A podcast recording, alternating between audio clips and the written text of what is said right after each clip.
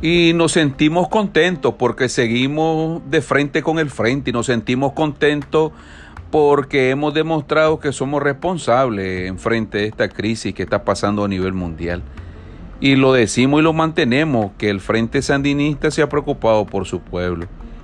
Cabe señalar que todo este relajito que se formó eh, a partir que el comandante no salía, porque los medios de comunicación de la derecha creen que tiene que estar el hombre ahí al frente del televisor y no se dan cuenta que aquí había un pueblo que sigue las orientaciones y que sigue las indicaciones que el Frente Sandinista es un partido disciplinado y así es lo que nosotros hacemos, trabajamos y nos sentimos contentos porque el resultado ha sido maravilloso. Hoy estábamos hablando con unos amigos, con unos compañeros, y decían, ¿cuál es la fórmula que tiene Nicaragua para que no esté pasando como lo está haciendo otro país? Yo creo que es la organización.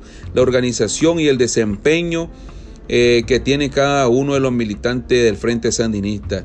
Y voy a decir este dato, 19 hospitales a nivel nacional y nosotros tenemos una salud pública, no como otros países que toda la salud es privada. Nosotros todos estos hospitales que tenemos en cada una de las regiones, en cada uno de los departamentos son públicos. Esa es una ventaja enorme que nosotros tenemos y los nicaragüenses, y los nicaragüenses, voy a repetir esto, tenemos la certeza que vamos a ir a un hospital público y no nos van a cobrar ni un peso.